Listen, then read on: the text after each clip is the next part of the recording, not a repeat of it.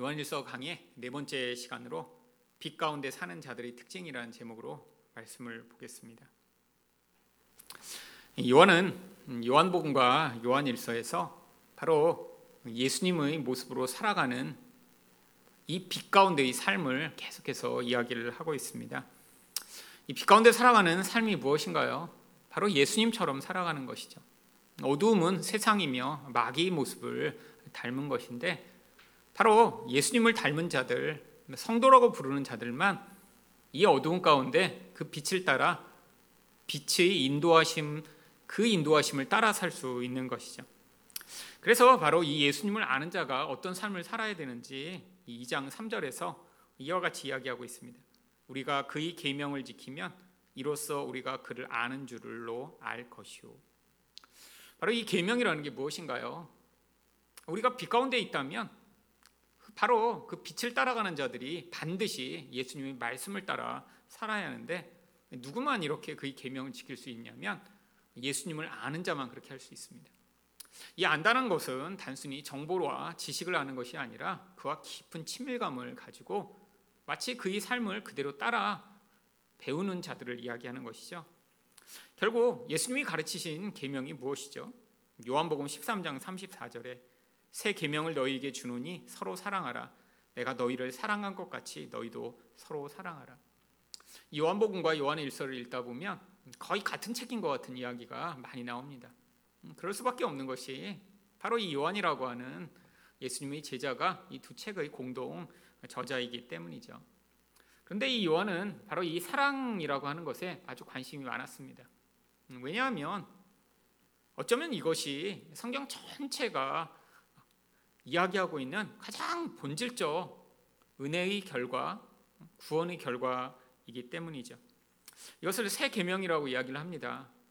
그런데 왜 새 계명이라고 이야기를 하는 것일까요? 구약에서는 그러면 사랑이라고 하는 이야기를 하지 않았나요? 아닙니다. 이 신약에 와서야 예수님이 제자들만 이 성경이 이야기하는 이 사랑하는 삶을 살 수 있게 되었기 때문에 이것을 새 계명이라고 부르는 것입니다. 결국 이 계명을 어, 누구만 지킬 수 있나요? 6절을 보시면 그의 안에 산다고 하는 자는 그가 행하시는 대로 자기도 행할지니라. 요한은 어떤 곳에서는 예수님을 아는 자만이 할 수 있다. 또 어떤 곳에서는 예수님 안에 사는 자만이 할 수 있다라고 이야기를 합니다. 같은 말입니다. 예수님을 안다는 것은 사실 그의 안에 거하는 것이며 그와 온전히 우리 뜻과 우리 생각과 우리 의지와 모든 것이 하나 된 그런 모습이죠. 마치 부부가 연합을 해서 남편의 말이나 아내의 말이나 전혀 다른 이야기를 하는 게 아니라 남편의 뜻을 따로 물어보고 아내의 뜻을 따로 물어봤는데 둘이 너무 오랫동안 같이 살았기 때문에 어떤 것에 대한 답이 똑같이 나오는 것처럼 이렇게 연합된 상태가 성경에서는 예수님 안에 거한다라고 이야기를 합니다. 근데 이것을 바로 성경에서는 예수님을 안다라고 표현하고 있는 것이죠. 그러니까 예수님 안에 누구만 살 수 있나요? 바로 하나님의 백성들만 예수님 안에 거하여 그를 알고 그들 자들 그런 자들만 어떻게 할 수 있냐면 예수님이 행하시는 대로 자기도 행할 수 있는 것입니다. 결국 이 사랑에 대한 명령이라는 것은 세상이 이야기하듯 그냥 사랑하라라고 하는 명령이 아니라 하나님 백성들을 향한 특별한 명령인 것이죠. 그런데 요한은 이 사랑에 대한 명령이 또한 옛날에 하나님이 말씀하셨던 동일한 말씀이라고 7절에서 이렇게 이야기를 합니다. 사랑하는 자들아 내가 새 계명을 너희에게 쓰는 것이 아니라 너희가 처음부터 가진 옛 계명이니 이 옛 계명은 너희가 들은 바 말씀이거니와. 아, 지금 우리가 성경책을 구약과 신약으로 나누고 있습니다. 그런데 이 신약 구약할 때 이 약이라고 하는 용어가 바로 언약을 바로 줄임말이죠. 근데 이 계명이라고 하는 것은 언약의 조항입니다. 그러니까 언약이 더 큰 거고요. 그 언약을 완성하기 위해서는 구체적으로 행해야 될 그 언약의 조건이 있는데 그게 계명, 율법으로 주어진 것이죠. 결국 그러니까 이 율법, 하나님이 우리에게 요구하신 이 율법의 핵심이 무엇이냐면 사랑하라라고 하는 것입니다.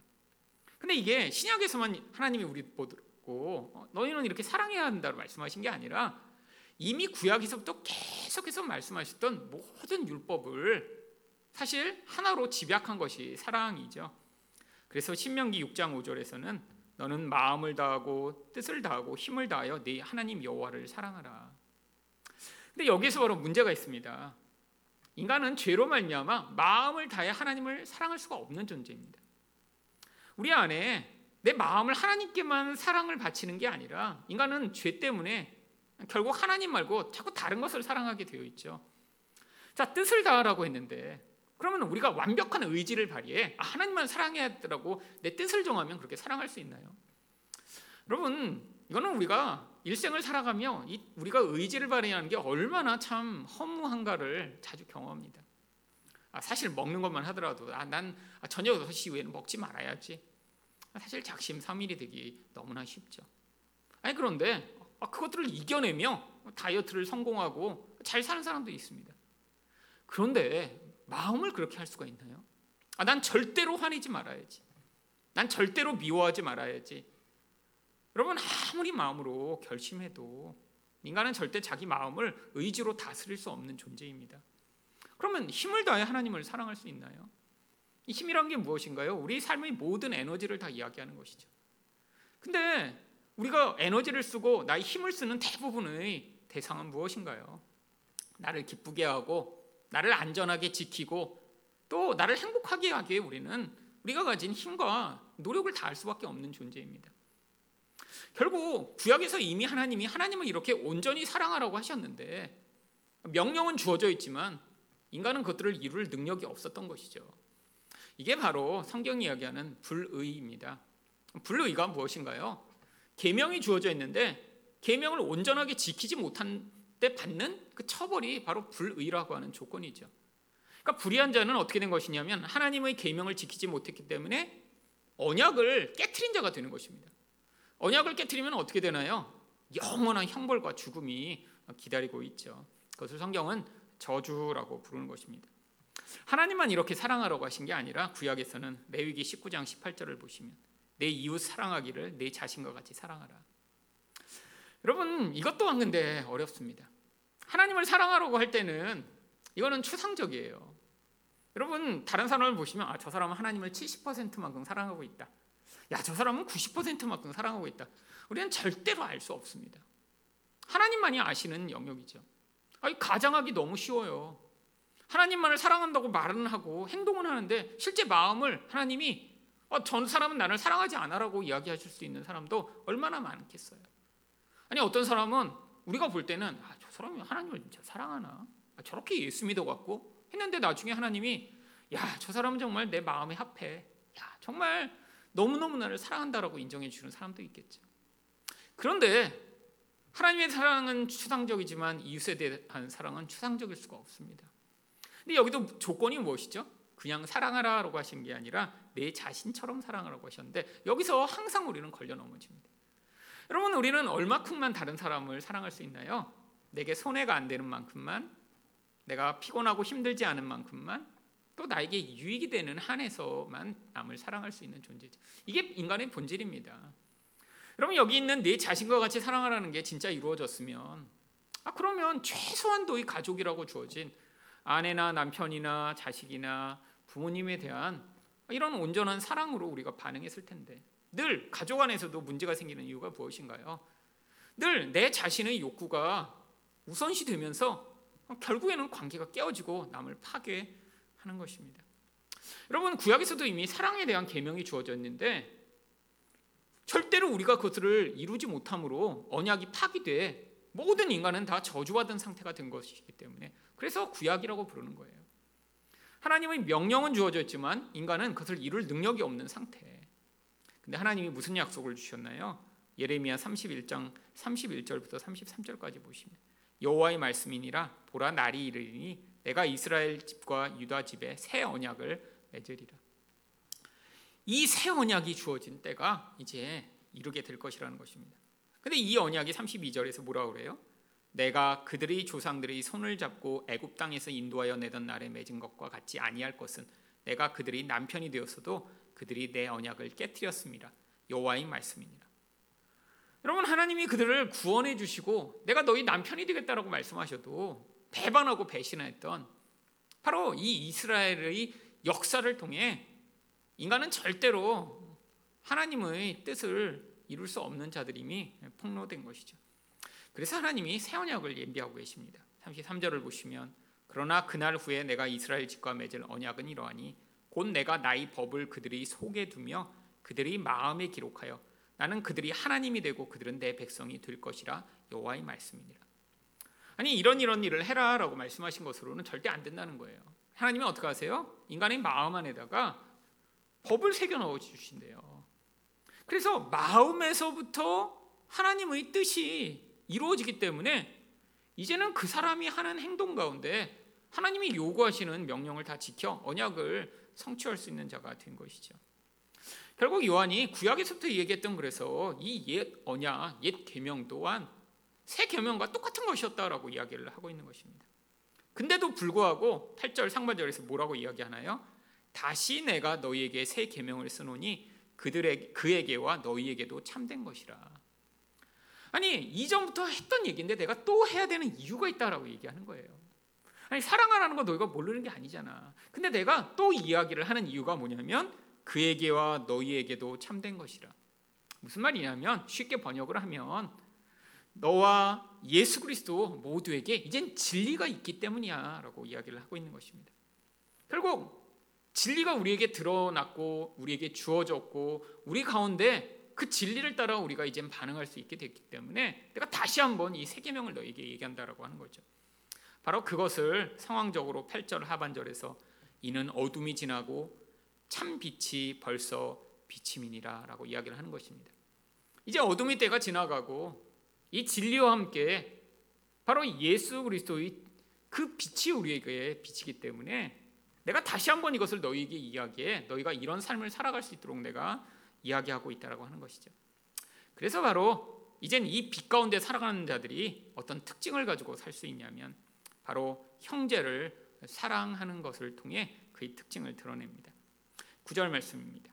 빛 가운데 있다 하면서 그 형제를 미워하는 자는 지금까지 어둠에 있는 자요.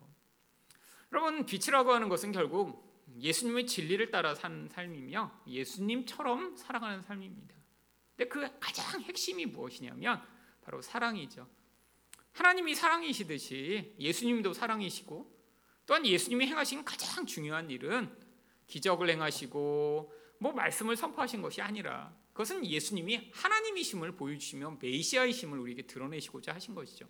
본질 자체는 바로 우리가 예수님처럼 사랑하는 자가 되는 것입니다. 근데 이 어두움의 특징은 무엇인가요? 관계를 파괴하는 것이죠. 왜 어두움은 관계를 파괴할까요? 관계가 파괴되면 힘들 텐데, 근데 왜 어둠은 관계를 파괴하죠? 이거는 어쩔 수 없는 숙명입니다. 인간이라는 존재는 죄로 말미암아 영혼이 공허해졌기 때문에 바로 이 자기 중심성이라고 하는 죄성이 인간의 영혼 안에 아주 깊숙하게 차지하게 되었습니다. 여러분 그래서 결국 이 자기 중심적 죄성이라는 것 때문에 관계를 파괴하면 고통이 찾아오는 것은 알지만 인간은 절대적으로 그 관계를 위해 애쓰기보다는 결국 자기 자신의 이익을 먼저 이루고자 몸부림치는 것이 인간이 되었기 때문이죠. 아 그래서 가족 간에 싸우면 힘들고 화목하면 좋다는 거 누가 모를까요? 세상 사람도 다 압니다. 아니, 가족 안에서 불편하고 싸우고 욕하고 서로 이러면 얼마나 힘들다는 거 다 경험을 했죠. 아니 심지어는 아니 이렇게 어려서부터 가정 폭력을 경험하고 아빠가 엄마를 때리는 이런 정말 비참하고 고통스러운 것을 경험한 아이들이 우리가 볼 때는 야 저들이 저렇게 고통을 많이 경험하고 상처를 많이 받았으니까 나중에는 정말 절대로 그런 삶을 살지 않겠지. 하지만 실제로는 그렇게 가정 폭력을 경험한 아이들이 훨씬 더 남자아이들은 폭력적인 아빠가 되고 여자들은 매 맞는 아내가 될 확률이 일반 사람에 비해 훨씬 더 높습니다. 왜 그렇게 된 걸까요? 바로 그 고통스러운 것들을 늘 보고 자라며 그게 그냥 그 영혼의 상처와 함께 그 본질이 되어버린 거예요. 자기도 알지 못하게 그 힘이 그를 지배해 결국에 가장 최악의 모습으로 살아가는 존재가 되는 것이죠. 이게 바로 어둠의 모습입니다. 인간은 여기에 저항할 수 없는 그런 노예된 자죠. 우리도 다 마찬가지입니다. 결국 죄는 영적인 것이고 이 죄가 결국 나타나면 우리는 하나님과 이웃과의 관계가 파괴된 채로 세상 사람들은 볼 때 야 저 사람 멋지다 훌륭하다라고 할 수는 있을지 모르지만 그것은 겉모습이죠. 본질 안에서는 영혼은 결국 자기를 위해 살다가 모든 관계가 파괴되는 비참한 인생을 살게 되는 것이죠. 그래서 이것을 어두움이라고 하는 것입니다. 어둠은 예수 그리스도의 통치가 미치지 못하는 바로 마귀적 이고 세상적인 영향력을 이야기하는 것이기 때문입니다. 결국 이렇게 되는 이유를 11절에서 무엇이라고 얘기하나요? 그의 형제를 미워하는 자는 어둠에 있고 또 어둠에 행하며 갈 곳을 알지 못하나니 이는 그 어둠이 그의 눈을 멀게 하였습니다. 여러분, 이 어둠의 가장 강력한 특징은 무엇인가요? 결국 눈을 멀게 만들어 아무것도 보지 못하게 만드는 것입니다. 사실 세상 사람들이 이렇게 하나님과의 관계가 깨지고 이웃과의 관계가 깨져 스스로 정말 고통스러운 저주받은 인생을 살면서도 벗어날 수 없는 게 야, 이게 잘못됐으니까 어떻게든 벗어나야지 길이 없을까라고 찾지 못할 정도로 장님이 됐다라고 하는 것이죠. 뭔가 비친지 한 번이라도 경험을 했어야 그 세계가 사모되고 아, 이것을 벗어나 다른 세계가 있다는 것을 알 텐데 바로 이 어둠의 메인자들은 절대로 그렇게 할 수 없다는 것입니다. 그래서 10절에서 이 빛에 속한 자들은 어떻게 살아야 하나요? 그이 형제를 사랑하는 자는 빛 가운데 거하여 자기 속에 거리낌이 없으나 여러분 예수님이 우리에게 명령하시는 것이 뭐 예수를 믿으면 아, 뭐 옛날 수도사처럼 그렇게 그냥 살아가거나 아니면 뭐 산속 깊은 데 가서 이렇게 우리끼리 행복하게 살거나 하루 종일 뭐 그렇다면 예배 드리고 찬양하고 그렇게 살거나 이러라고 우리에게 요구하시는 것이 아닙니다. 우리 삶에서 하나님이 우리 모든 것의 최우선의 자리에 서서서 그분을 우리가 사랑하고 그의 뜻에 따라 이웃을 사랑하는 삶을 살기를 원하시는 것이죠. 여러분 하루 종일 예배하면서도 자기가 하나님처럼 되기 위해 예배하는 사람도 있습니다. 여러분 하나님을 온전히 사랑하고 예배한다는 것이 무엇인가요? 이것이 가능하기 위해서는 결국 우리 안에서 나를 하나님처럼 만들려고 하는 죄성이 사라져야 되는데 인간은 이 죄성을 가진 채로 내가 아무리 종교적으로 애쓰고 노력한다고 해서 하나님을 기쁘게 할 수 있는 그런 사랑을 할 수 있는 존재가 아니죠. 그래서 하나님이 바로 우리 안에 하나님의 법을 새겨 주시겠다라고 말씀하신 것입니다. 어떻게요? 우리 육신적 본질은 있지만 성령으로 말미암아 하나님이 우리 안에서 바로 새 사람을 만들어 내시고 이 새 사람이 문득문득 하나님의 뜻에 따라 하나님 정말 하나님만이 내 인생의 주인이십니다. 내가 하나님을 이렇게 사랑합니다라고 하는 이것을 마치 우리 전부가 그렇게 하나님을 향해 온전한 반응을 하는 것처럼 여겨 주심으로 말미암아 바로 새 언약 아래서 이제는 너는 나의 축복을 받은 존재야라는 그런 하나님의 평가와 선언을 받게 하시는 것이죠. 이웃을 향해서도 마찬가지입니다. 우리가 육신을 가지고 살아가지만 우리 안에 문득 문득 성령을 통해 이런 사랑의 반응과 행위를 하도록 요구하실 때가 있죠. 이때 우리가 문득 문득 순종해 나갈 때 바로 하나님이 그 순종을 기쁘게 여기시며 이게 바로 네가 내 뜻에 따라 온전히 순종한 것으로 내가 여기며 너를 의로운 존재로 내가 인정하겠다라고 하시는 바로 이런 하나님의 선언을 받게 되시는 것입니다. 세상 사람들은 이게 불가능한 것이죠. 아니 어, 남을 사랑하는 것처럼 보일 때에도 늘 무슨 반응을 하나요? 결국 자기 중심적 반응을 하며 끊임없이 그거에 따라 사랑하는 것처럼 행동을 하는 것입니다. 그러니까 하나님 보실 때는 우리 마음을 보시기 때문에 너는 진짜는 사랑하는 게 아니야라고 인정하시는 것이죠. 아니 예수 믿는 사람도 다 자기 사랑적인 반응을 하게 되고 온전히 하나님을 사랑하는 것이 불가능하지만 하지만 우리 안에는 이제 하나님이 예수와 함께하는 새 영을 주셨기 때문에 이 새 마음으로 이 말씀에 반응하여 순종할 때마다 결국 이 놀라운 하나님의 인정과 축복을 받게 되는 것입니다. 이게 바로 빛 가운데 걸어가는 자들의 삶이죠. 이 빛 가운데 걸어가는 자들이 이 빛을 맛볼수록 어둠에서 벗어나는 것이 어떤 은혜를 가져오는지 경험하게 될수록 더 많이 순종하게 되고 그 순종으로 말미암아 더 많은 이 어두운 세상 가운데 하나님의 빛을 드러내는 그런 삶을 사실 수 있을 것입니다. 빛 가운데 살아가심으로 바로 하나님의 이런 백성다운 삶을 살아가시는 여러분 되시기를 축원드립니다.